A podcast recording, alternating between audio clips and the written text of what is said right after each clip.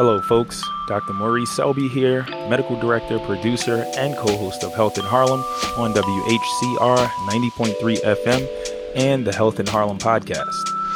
While we strive to bring you the most up to date, reliable, evidence based information to help you live the healthiest life possible, this show does not substitute for an evaluation by a trained and licensed medical professional.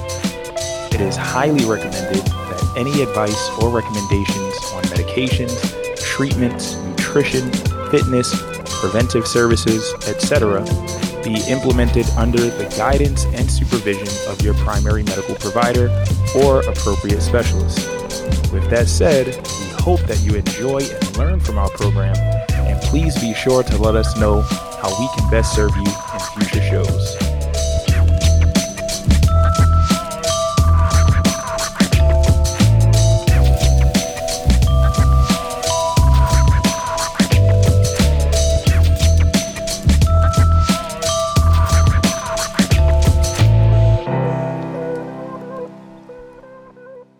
Ladies and gentlemen. My name is Maurice Selby. My name is Reed. My name is Mia.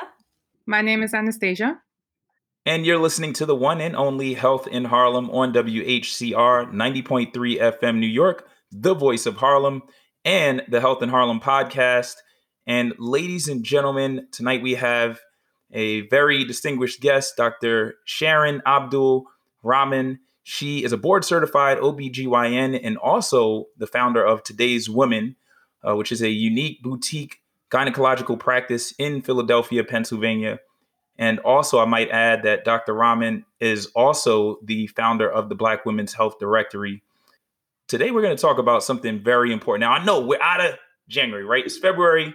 Um, I definitely acknowledge that. uh, but I, I felt like this topic is just so, so, so important that uh, we are going to talk about um, cervical health um, as January was cervical health month, cervical cancer awareness month. And so we really just want to want to get that in there. But in general, ladies and gentlemen, um, it is also Heart Health Awareness Month uh, in women, and so we are going to touch on that as well. But I want to welcome you to the program, Dr. Rahman. Thank you so much for having me. And uh, also, it's good to see you guys again, man. Uh, Reed, Mia, and Anastasia.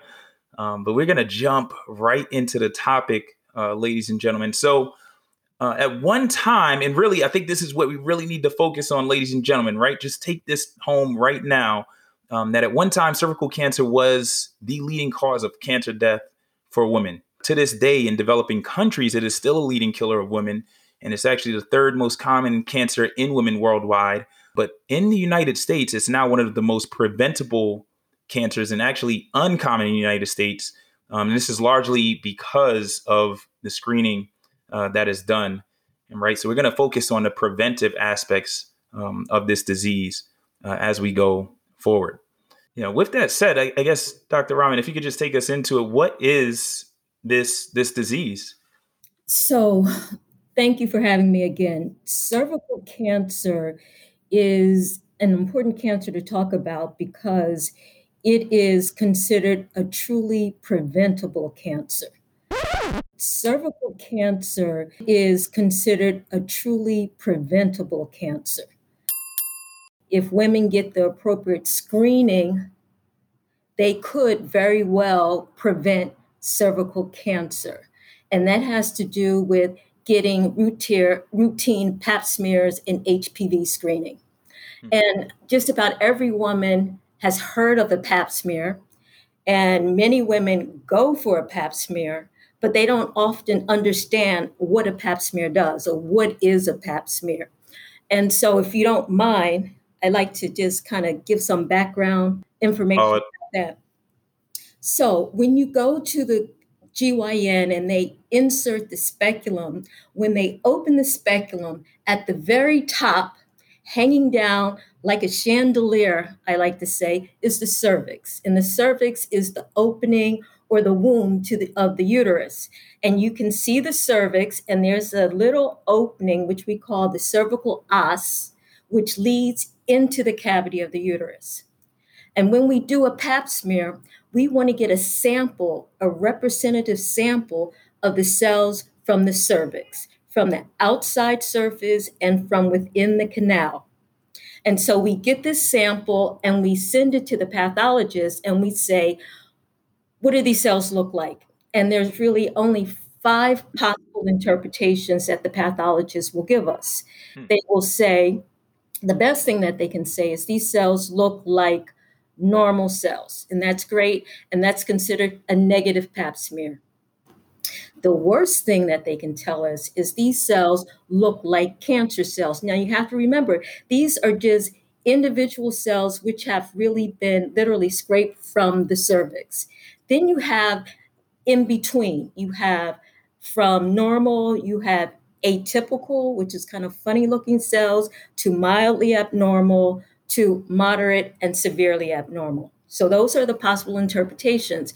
Now, you the key point to note there is at the end of the spectrum, you have cancer. So we go from normal to cancer cells, but in between that, we have the abnormal cells. And some people sometimes think of them as quote unquote precancerous cells. And so once a woman has an abnormal pap smear, it doesn't necessarily mean that she has cervical cancer.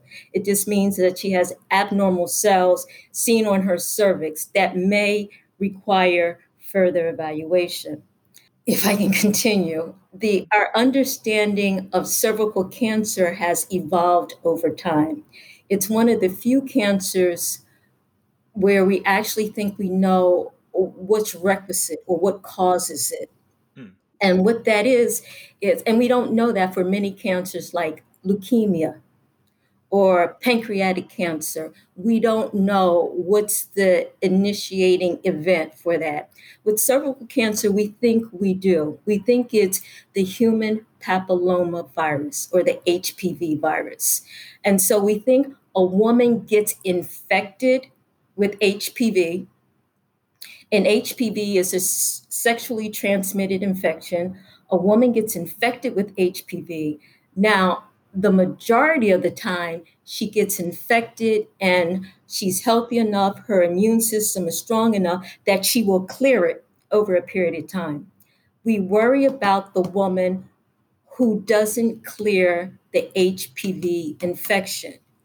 That woman, we feel that over time, the virus will start to induce abnormal changes within the cervical cells, which can then lead to cervical cancer.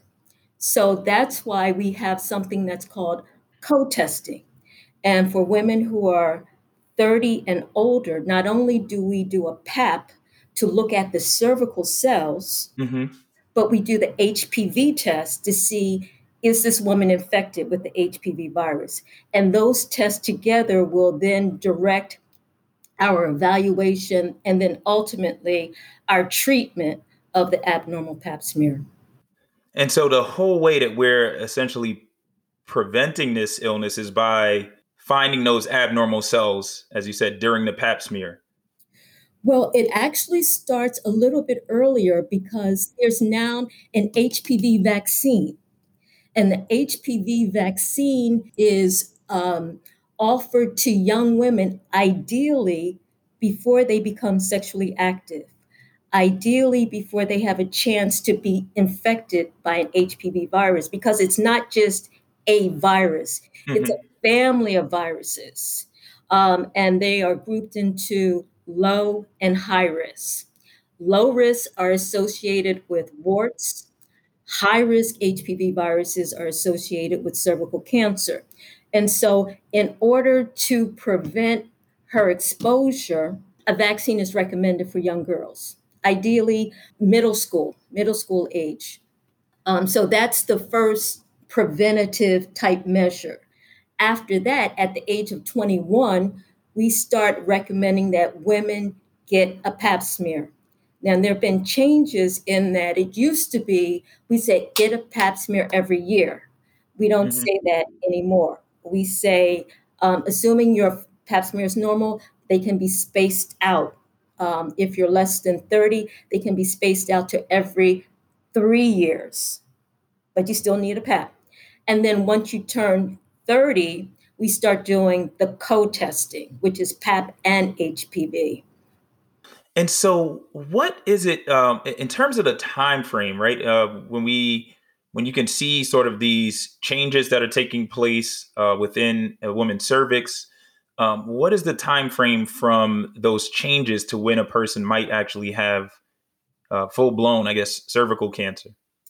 Luckily, it's years, which is why if someone is um, being diligent about getting her pap smears, we can detect the abnormal cells, treat before we get to cervical cancer. Yes. And so um, I just want to go back, ladies and gentlemen, real quick to a, a, a former episode. This is kind of like a uh, promotion of health in Harlem, too. So we talked about colon cancer, and I'm to just flash back to um, just late last year when we talked about colon cancer and colon cancer awareness. And this is, to me, essentially what you're saying, Dr. Rahman, is largely preventable, right, by getting these screenings earlier, where we can find these changes. Um, in that case, right, we talked about colorectal cancer and we talked about the importance of those polyps, right, these uh, what we call pre-malignant uh, masses or growths in the colon that um, we could see them and literally go in there and snip them, literally nip it in the bud. And I actually had my my colonoscopy. I'm not afraid to put it out there. Uh, last year, had one polyp, but I was relieved after getting that because I'm like, look, you know, they found this thing, took it out. You know, I have to go again, but it's something that was taken out, this potentially precancerous uh, lesion. So essentially, this is like analogous to that, correct? Yes, but the difference is I believe that all women kind of know I should get a pap smear, but I mm-hmm. think they often don't know why they need Got it. smear. And they don't know if getting a pap smear means that they won't get uterine cancer? Does it have to do with ovarian cancer or what exactly it is? And so I think there's a missing piece where you know I, sh- I know I should get it done, but I'm not real sure what it's doing. Especially if nothing happened, I guess if you've had them before and nothing happened, then maybe you might go go forward thinking that okay, well, it's not something that I need to maybe keep up with regularly. No, women are usually good about it's almost like better a, than men facts. it's like a rites of passage. I need to go get my pap smear. Yeah. I'm going to i'm going to go and get my pap smear. But what is it testing oh i'm not sure you know got it i see mean or when it comes back abnormal does that mean i have cervical cancer i mean so that's where the missing pieces are you know got it I know I should get it. I'm not quite sure why I should get it. I'm not quite sure what it means, but I want it, you know, or I'm going to get the test. And so, what are some symptoms of uh, cervical cancer? Um, or are there even any symptoms when a person is in that sort of precancerous stage where you see um, sort of those changes in the cells or that sample that's taken from the cervix? Not necessarily. Not necessarily. Um, and this is truly I almost don't want to use the word precancerous because it's such an emotional statement. Oh, I have precancer cells. They are abnormal, and we think they're abnormal because of an exposure to a virus. And we think the majority of the time the virus will clear and the PAP will go back to being normal. But we need to maintain vigilance because there is a certain percentage of women who will not experience the resolution of the HPV virus, who will go on and have progressively more abnormal pap smears. But if a woman is going to the gynecologist and if she is getting a pap smear, it can be detected and treated before you ever get to cancer, which is why cervical cancer, although not you know a very i mean in the ranking of the most frequent or the most prevalent it's not really that high as she spoke of in the mm-hmm. in the United States, but it is preventable if you get screened Got and it. treated if needed. And so, in light of um, you know, ladies and gentlemen, it is um, Black History Month, as we all know. We definitely are aware of sort of the things that have been happening around us in society, and really, right, looking at the pandemic with COVID and sort of the um, how this has really highlighted a lot of disparities that we see um, in healthcare and even in health outcomes in this country. I think we definitely need to touch on that um, when we talk about certain populations that are more vulnerable to this uh, disease. And so, with that said, Dr. Rahman, uh, as far as what we see in different populations in this country, do we see any trends um, as far as the outcomes um, with respect to, you know, ethnic backgrounds and cultural backgrounds when it comes to cervical cancer, and even awareness, I guess, of this whole this whole entity? Um, that's that's kind of a very sensitive subject for me because mm. as a black woman when we talk about health statistics, it's always so dismal. I mean, I mean, you pick it. You know, we can talk about hypertension, diabetes. We can talk about breast cancer. I mean, you pick the disease, you pick the problem, and Black women, Black men are going to have this huge healthcare disparity. And so I almost don't like talking about it. And I don't like talking about it to the degree that it, it, you know i think there's a term in psychology of learned helplessness meaning mm. that things are so dismal every time you talk to me about my health you're telling me how bad it is that i i think you know what's the use of trying to do any better because the cards are stacked against me and Got so it. we need to be aware that there are truly health disparities mm-hmm. but we can't let that put us in a state of passivity yes. Uh, where there's nothing that we can do. And so, yes, there, there's a disparity in terms that we see with cervical cancer, just like we see with other health conditions. But I think the key is to just you know, like you're doing with this show, educate people and make them aware, make them understand that actually it's not a passive thing. You can do things yes. to improve your health. Um, you can go for screening and all of these things will help you to be a healthier person. Yes indeed and that's what i'm hoping ladies and gentlemen right we we don't ask much of you in the listening audience i can't remember hearing an ad on the program you never will also you know, I didn't, I don't think we've asked you much aside from just sharing what you learned on the show, but really what we ask is that you essentially, in terms of being your own health advocate, um, by one, empowering yourself with, you know, this knowledge, knowing why we're getting a pap smear. And thank you so much, um, Dr. Rahman, for, for really breaking that down for us um, as to why this has to happen. Because I think that's just an extra part of empowerment where they're like, I have to get right. We have to look and see if there are any changes um, in the cervix. That's what we're looking for. It's, it's not, you know, as invasive as this might be, as uncomfortable as it might be, um, just as a colonoscopy, right? Invasive, um, scary. Uh, but we found that polyp. That thing is out, and yes. I'm very happy that it's out.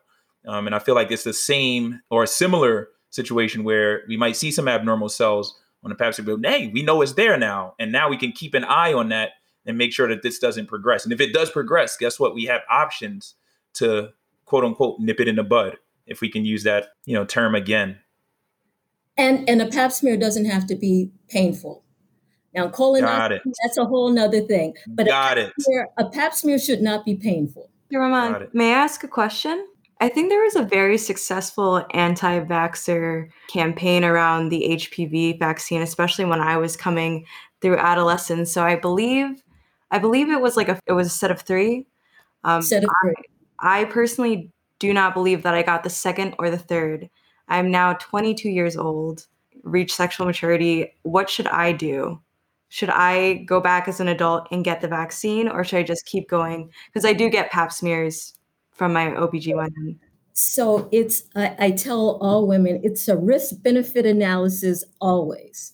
But just just to give a little background, the vaccine is actually recommended for younger women who are who have yet to become sexual because you see the greatest immune response in these younger women and then as women get older the immune response tends to dampen. And also, as women become sexually active, you don't necessarily get the full protection that you would for a woman who's never been sexually active. Because, like I said before, there is a huge family of HPV viruses. But the initial vaccine was only a vaccine against the two most common low risk and the two most common high risk. That's been revised. So now the, the newer vaccine is against the two most common low risk and the nine most common high risk viruses. But even that doesn't include all of the viruses. So in a older woman who is now who has already become sexually active, he may have already been exposed to a certain number of viruses. And once you've been exposed, the antibody, the vaccine, won't protect you against something that you've already been exposed to. Plus, your immune response to the vaccine isn't going to be as great. So then I would say to her, you need to look at your lifestyle. I mean, are you in a monogamous relationship? Or are you still exploring your sexuality? And so then you have to consider risk versus benefit. Initially said the vaccine was recommended up to age, I think it was 26. They've now extended it to say you can get the vaccine up to age 44.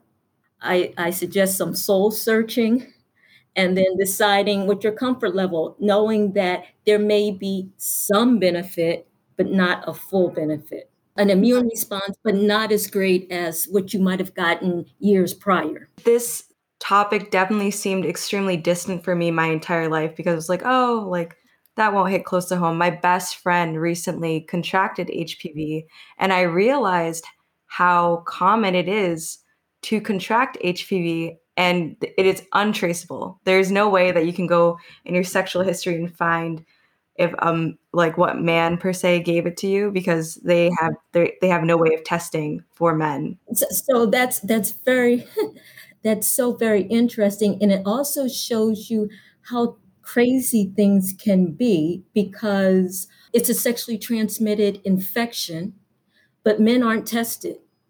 And unlike other sexually transmitted infections, where sometimes there's a symptom or a discharge or something that lets you know that there's a problem you don't you don't feel different you don't look different and yet you are transmitting this virus. The only men that i know of that get hpv testing are those that are homosexual and usually that's anal hpv testing. But just um, routine male testing not typically done and until recently, the vaccine wasn't being offered to boys. They were being offered just to girls, which doesn't really make sense. If does not make sense at all. That was actually my question. It's like who thought this through? But um, but it now is being offered. But I just don't know how well that's penetrated into real practice. No, growing up, I can definitely say the same. Where it's been like you should not get the HPV vaccine. Like there was a lot of misinformation and there was a lot of people that were worried about the vaccine causing more damage than good.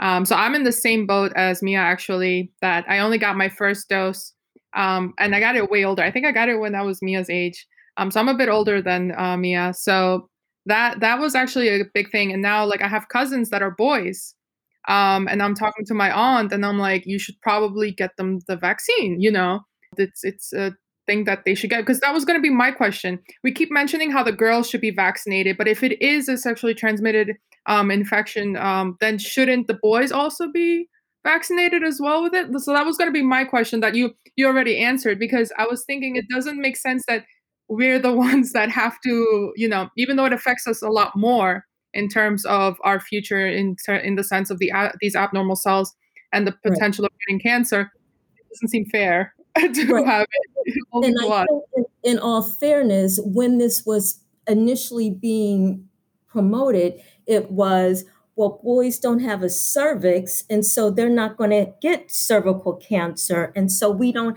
have to give it to them so it was being thought more of as a preventive measure for cervical cancer and not so much of, well, it's sexually transmitted.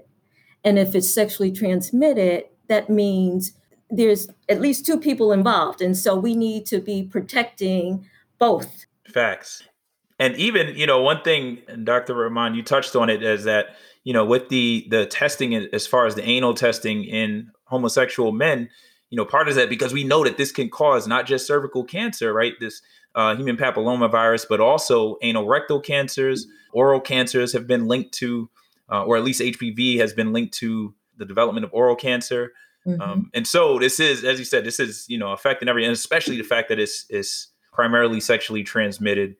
As you said, it takes two to tango. So I mean, that's that's common sense, I guess. Um, and but and ladies and gentlemen, right? Because one thing, we are not salespeople on Health in Harlem. I promise you, we are not.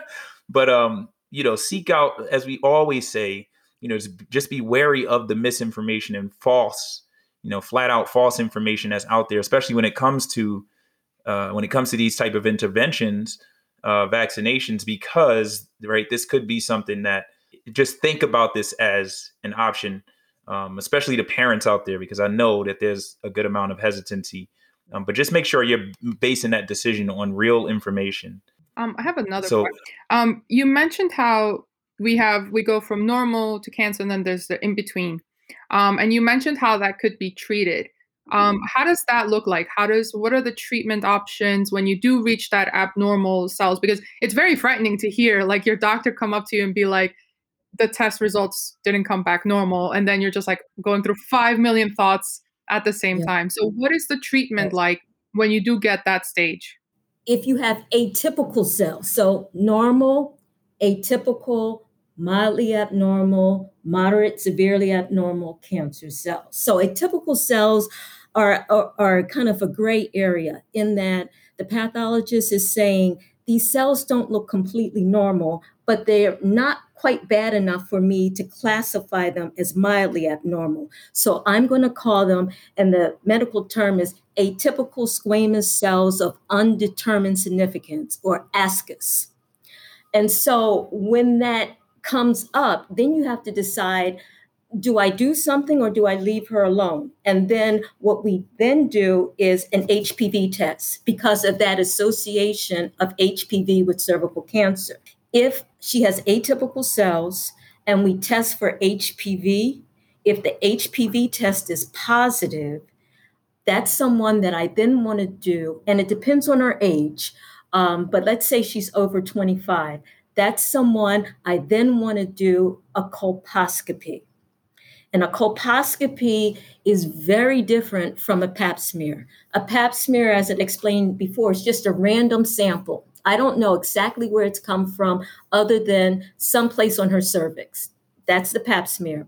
A colposcopy is when I'm required to look at her cervix under magnification and identify any areas that look abnormal under magnifications. And then I want to take a sample from any and all abnormal areas because I want to see what's the worst case scenario.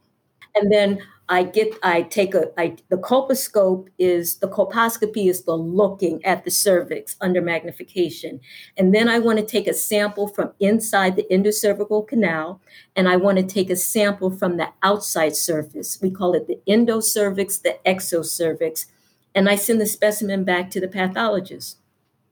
And I say, on the PAP random sampling, you saw some atypical cells and she tested positive, positive for HPV. I've now taken the time and taken a close look at her cervix, and I'm giving you samples from the areas that look the worst under magnification. What do you see now?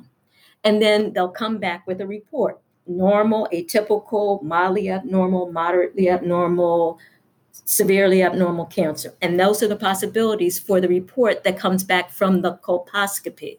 If the colposcopy reports come back showing mildly abnormal cells or atypical cells, we usually don't do anything other than say, we think your body's going to heal itself and all we want you to do is get a pap smear in one year because we think the process will evolve, that you'll get rid of the HPV, things will heal. And so we say just repeat the pap in one year. If the biopsies come back showing moderate or severely abnormal cells, I say this is where we want to intervene. We want to remove these cells before they have the possibility of turning into cancer. And so, in my mind, it's one of the best preventive things that we do as gynecologists because no, you don't have cervical cancer. And if we remove these cells while they're moderate or severely abnormal, you're not going to get cervical cancer. And so there's a there's there are ways to do that, and that's sometimes called a LEEP procedure or a conization, but that's only done if the cells have progressed to moderate and or severely abnormal. All right. Thank you. And thank you very much for demystifying some of that. Actually, that was going to be my next question, uh, Anastasia. Thank you for stealing it. Um, because no, because it's so important, right? To demystify. And, and I think there can be a lot of um a lot of angst as as you pointed out, um, Dr. Rahman, in, in that, right? What if we do find something abnormal? Right. Um, I'm trying to remember a conversation I was having recently where a person was like, look, I don't even want to do this test because I'm afraid to, to find out what might be going on because right? Which our minds um, jump to cancer. We think, oh my God, I have yes. cancer. It um, also sounds um, that you guys, I mean, especially you, that uh, you let the body give a chance to fight it itself before intervene. Because you mentioned how, like, once it got to moderate or severe, that's when you're like, okay, now I need to come in and help you and help your body not develop cervical cancer. So I think that's a great thing that you're just willing to give the body naturally a chance to like mm. fight it itself before jumping in because biopsies are invasive and like all of these things can be you know they they're not i've had biopsies done so they're not the best experience but when they you have to do them you have to do them um, so i think that it's great that you're allowing the patient a chance to just fight it themselves before you know taking that next step where you have to go in there yourself well, that is because there have been studies that I think someone mentioned it early. HPV is very prevalent. And uh, if you are sexually active and you have had more than one partner, and that partner has had more than one partner, there's a great, there's a high probability that you may, in fact, become infected with HPV. So if you're sexually active, good chance you're going to get HPV. Hmm. That's the bad news. The good news is that for the majority of women, you will have it and get rid of it, you know, and it will become not a problem in your life. It's that woman that doesn't clear, get rid of the HPV infection. She's the one at risk for cervical cancer. Mm-hmm. And that's quite honestly why we don't test for HPV in women younger than 30 we don't routinely test for HPV in women younger than 30 because it's so prevalent. It's everywhere. Yep. Yeah. And so they'll be like, oh my gosh, oh my gosh, I have it. And then, you know, a year later, it's gone. And that coupled with the fact that the incidence and likelihood of developing cervical cancer is so low in your 20s, we have the benefit of time, which is why we say things like repeat the PAP in one year. Now, once you get older, then we have to be a little more vigilant. And that's when we start doing the co testing and whatnot. Yeah, thank you for this expert because you know what it is? I think that there has to be, and this is what I'm sort of gathering, right? In terms of these decisions that have to be made. You know, one, just having the knowledge, as we said, about uh, HPV, about cervical cancers, the changes that can take place in the cervix. Uh, but then being able to take that a step further, if there is something abnormal identified, to be in this have the ability to make decisions with your physician. I just want to bring everyone's attention to an article. This was actually published in the Journal of the National Medical Association. Quick side note 1893, National Medical Association was established um, for Black physicians in this country. They could not join the American uh, uh, Medical Association um, at that time. Black physicians were barred at that time. Um, mm-hmm. This is Black History Month, right? And so they established their own thing. This is coming out of that journal of the National Medical Association in 2011. It is titled Cervical Cancer Screening Among Ethnically Diverse Black Women Knowledge, Attitudes, Beliefs, and Practices. What they did was they took six focus groups of Haitian, African, um, English speaking Caribbean women, uh, African American women. Um, they were recruited from federally uh, funded health centers. There was limited knowledge about and even confusion right, amongst different ethnic groups when it came to cervical cancer and the risk factors, especially when it came to the the pap test, as you said, right? Just this confusion around that test and even what HPV was and its association with cervical cancer. Mm-hmm. But one thing that they found that broke through all of that confusion and led to more women getting pap smears and being screened regularly, it was their relationship with their provider, uh, with their physician. You know, this is just something that is so paramount in terms of this relationship between provider and patient really, you know, what that brings me to is is also what what Dr. Rahman, Rahman has also been up to in establishing the Black Women's Health Directory, um, because this is so crucial in linking women with right providers that they trust and that that they can make decisions with going forward. So, if you don't mind, uh, Dr. Rahman, if you could tell us what you've been up to. Sure, this is my baby. I used to deliver babies a long time ago. And I still do GYN, so I see non pregnant women, but invariably, women would come up to me and say, Do you know a Black OB? And I would pause because I actually couldn't think of a Black OB. And I'm, I'm in Philadelphia, and I'm like, That doesn't make sense.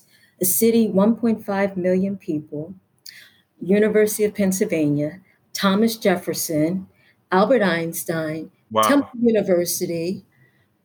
I can't believe that there are no doctors. And so I started doing a Google search and I, I came up with, I think, five Black female OBs. And when people would ask me, I would say, okay, I'm going to give you this. I don't actually know them, but they're Black. Um, and then I said, that's that's crazy. That's that's really crazy. And so then the thought was, well, maybe because patients want to be seen by doctors that they feel seen by, mm. that um, take the time to listen to them and hear what they have to say. And so, uh, and that's not just for OB, that's for gastroenterologists and cardiologists. And, and so then it was like, well, maybe we should just put a directory together because now what people do or what they tell me they do they go they get their insurance provider directory which doesn't tell them um, race they can figure out sex but doesn't tell them race and then they proceed to google names yes. to see if they can find a picture to find out is this someone that looks like i want which one woman said she spent two hours doing wow and I, I can attest to that. I've done the same. Like I spent two hours looking for a specialist. Because you want that connection. And so the idea was let's try to put together a directory where it kind of cuts down the, the, the work of Googling doctors to see. Well, that was the initial thought. Just kind of make this resource. And so when someone asked me, I could just say, there's a directory for that. But along the way, I've been I've actually been impressed with the amount of medical expertise and talent that is within our community that we don't know because it's like we're scattered here and there and it's really impressive and so now i see it as being inspirational that anyone that could see this it's like she's a plastic surgeon you know, he's a mm-hmm. cardiologist. I, and so um, that's what's kept me uh, motivated by it. It was originally going to be just a little area in Philadelphia, but now it's like if you're in the United States and you're African American, we want to, as they say, shine the light on you. You get to show your picture. You get to add your profile. Um, you need to give. You can give your information. People can see and this is this is really important because study after study, ladies and gentlemen, have shown that right when a provider and the patient's sort of background, right, that when there's a cultural link, when there um, is an ethnic link or even re- religious link, that bonds right those individuals and outcomes are have been consistently shown to be better. You know, this this minimizes things like language barriers and the the misunderstandings that can arise with different belief systems, right? Um, and breaking through those barriers when it comes to things like the HPV vaccine, right? There are just certain questions and, and ways that you know providers of the same background, the same ethnicity, the same culture that they can help address those concerns um, just better. It's not anything about anybody being a better doctor or a better provider. It's just that that link facilitates, you know, better outcomes. Yeah, I think we we saw it with the last election. Representation matters. Representation truly matters when you can see somebody that you can relate to or see somebody that can relate to you. That's huge. And so when we look at and, and really this is just looking at women's health in general, right? Um, when we talk about the outcomes, and especially this month being Heart Month, right? Women's um, Heart Health Month, uh, mm-hmm. uh, we talk about those outcomes. Uh, what is your sort of advice to uh, women in that regard, as far as you know, maintaining not just when it comes to uh, cervical cancer awareness or getting those Pap smears, but really just in terms of uh, staying on top of their health? There's so much to say. I mean, we all fear the diagnosis of cancer, whether it's cervical cancer or colon cancer or breast cancer. But the reality is that the number one killer in this country is not cancer, it's heart disease, it's cardiovascular disease. And like you mentioned before, February is Heart Month. And so it's time to love yourself. You know, self love is a, a radical act. And so women need I think they need to, if I had anything to say, you need to assume responsibility for your health. It, it's your body, it's your life, it's your health. You can make those choices, and actually, you can have a major impact on your health based on how you live. Now, we don't want to hear those kind of things because often that means changing our lifestyle you know, not eating a certain way or not drinking so much. But the reality is, health is actually a choice. I mean, you can choose to be healthy or you can choose to be unhealthy. And once you are empowered with that information, it's your decision. And so, with that said, you're essentially saying just everybody should just tune into Health in Harlem like consistently because we, about, we tell you how to do it. I mean, that's, that's all. That's the mission of the program, right? We just want to, to, get information out there so that we can do just that. Men, women, um, really, you know, everybody. That's what we really aim to do, and uh, that's that's really the mission of the program is that you are. I agree with you one thousand percent. Like one, you know, you do have control. Um, a good amount of control, right? Contrary to what it might seem like, but we have a good, a fair amount of control um, in terms of living the healthiest life possible mm-hmm. and avoiding a lot of the the difficulties or complications and health problems that can arise. That's true. Man, man, thank you so much. Thank you. And so, with that said, I mean, do you guys uh, any other questions? I'm just I soaking think, um, everything um, in. it was it was great. Um, to be quite honest with you, I am very thankful for all the information that you have given us because I, we have done Pap smears. Mia and I have done Pap smears. Um, when I went for my first Pap smear, I also didn't know why I was doing it. I mean, I was thankful to hear that everything was normal, but I had no idea why I was doing it. Um, right. So for you to give us this inside look as to what happens on the physician side after um, the pap smear is done and everything else that goes about into how to help your patient be the healthiest they can possibly be. Um, I'm very grateful for that information, and I think that everyone that will listen to today's program will also agree um, because it's it you demystify the whole process, right? Because we get these like somewhat uncomfortable, can be uncomfortable pap smears, and you're like, okay, that was like very whoa kind of situation. So knowing why and the importance of it um, is very valuable, and it also will make it make probably women a, a lot more hesitant, at least young girls, um, to doing it as well. So I, I thank you very much for that information. Yeah. Mm. My, my pleasure. The GYN exam or the female exam is such a bizarre exam. It's uh, a woman is required to basically take her clothes off and spread her legs in front of a total stranger um, and share intimate details. So it's a bizarre, bizarre, very bizarre exam. And you're fully conscious during that. Um, and so that's why you need to take the time to find someone that you're comfortable with take the time to find someone that will talk to you and explain uh, exactly what are you doing and why are you doing it.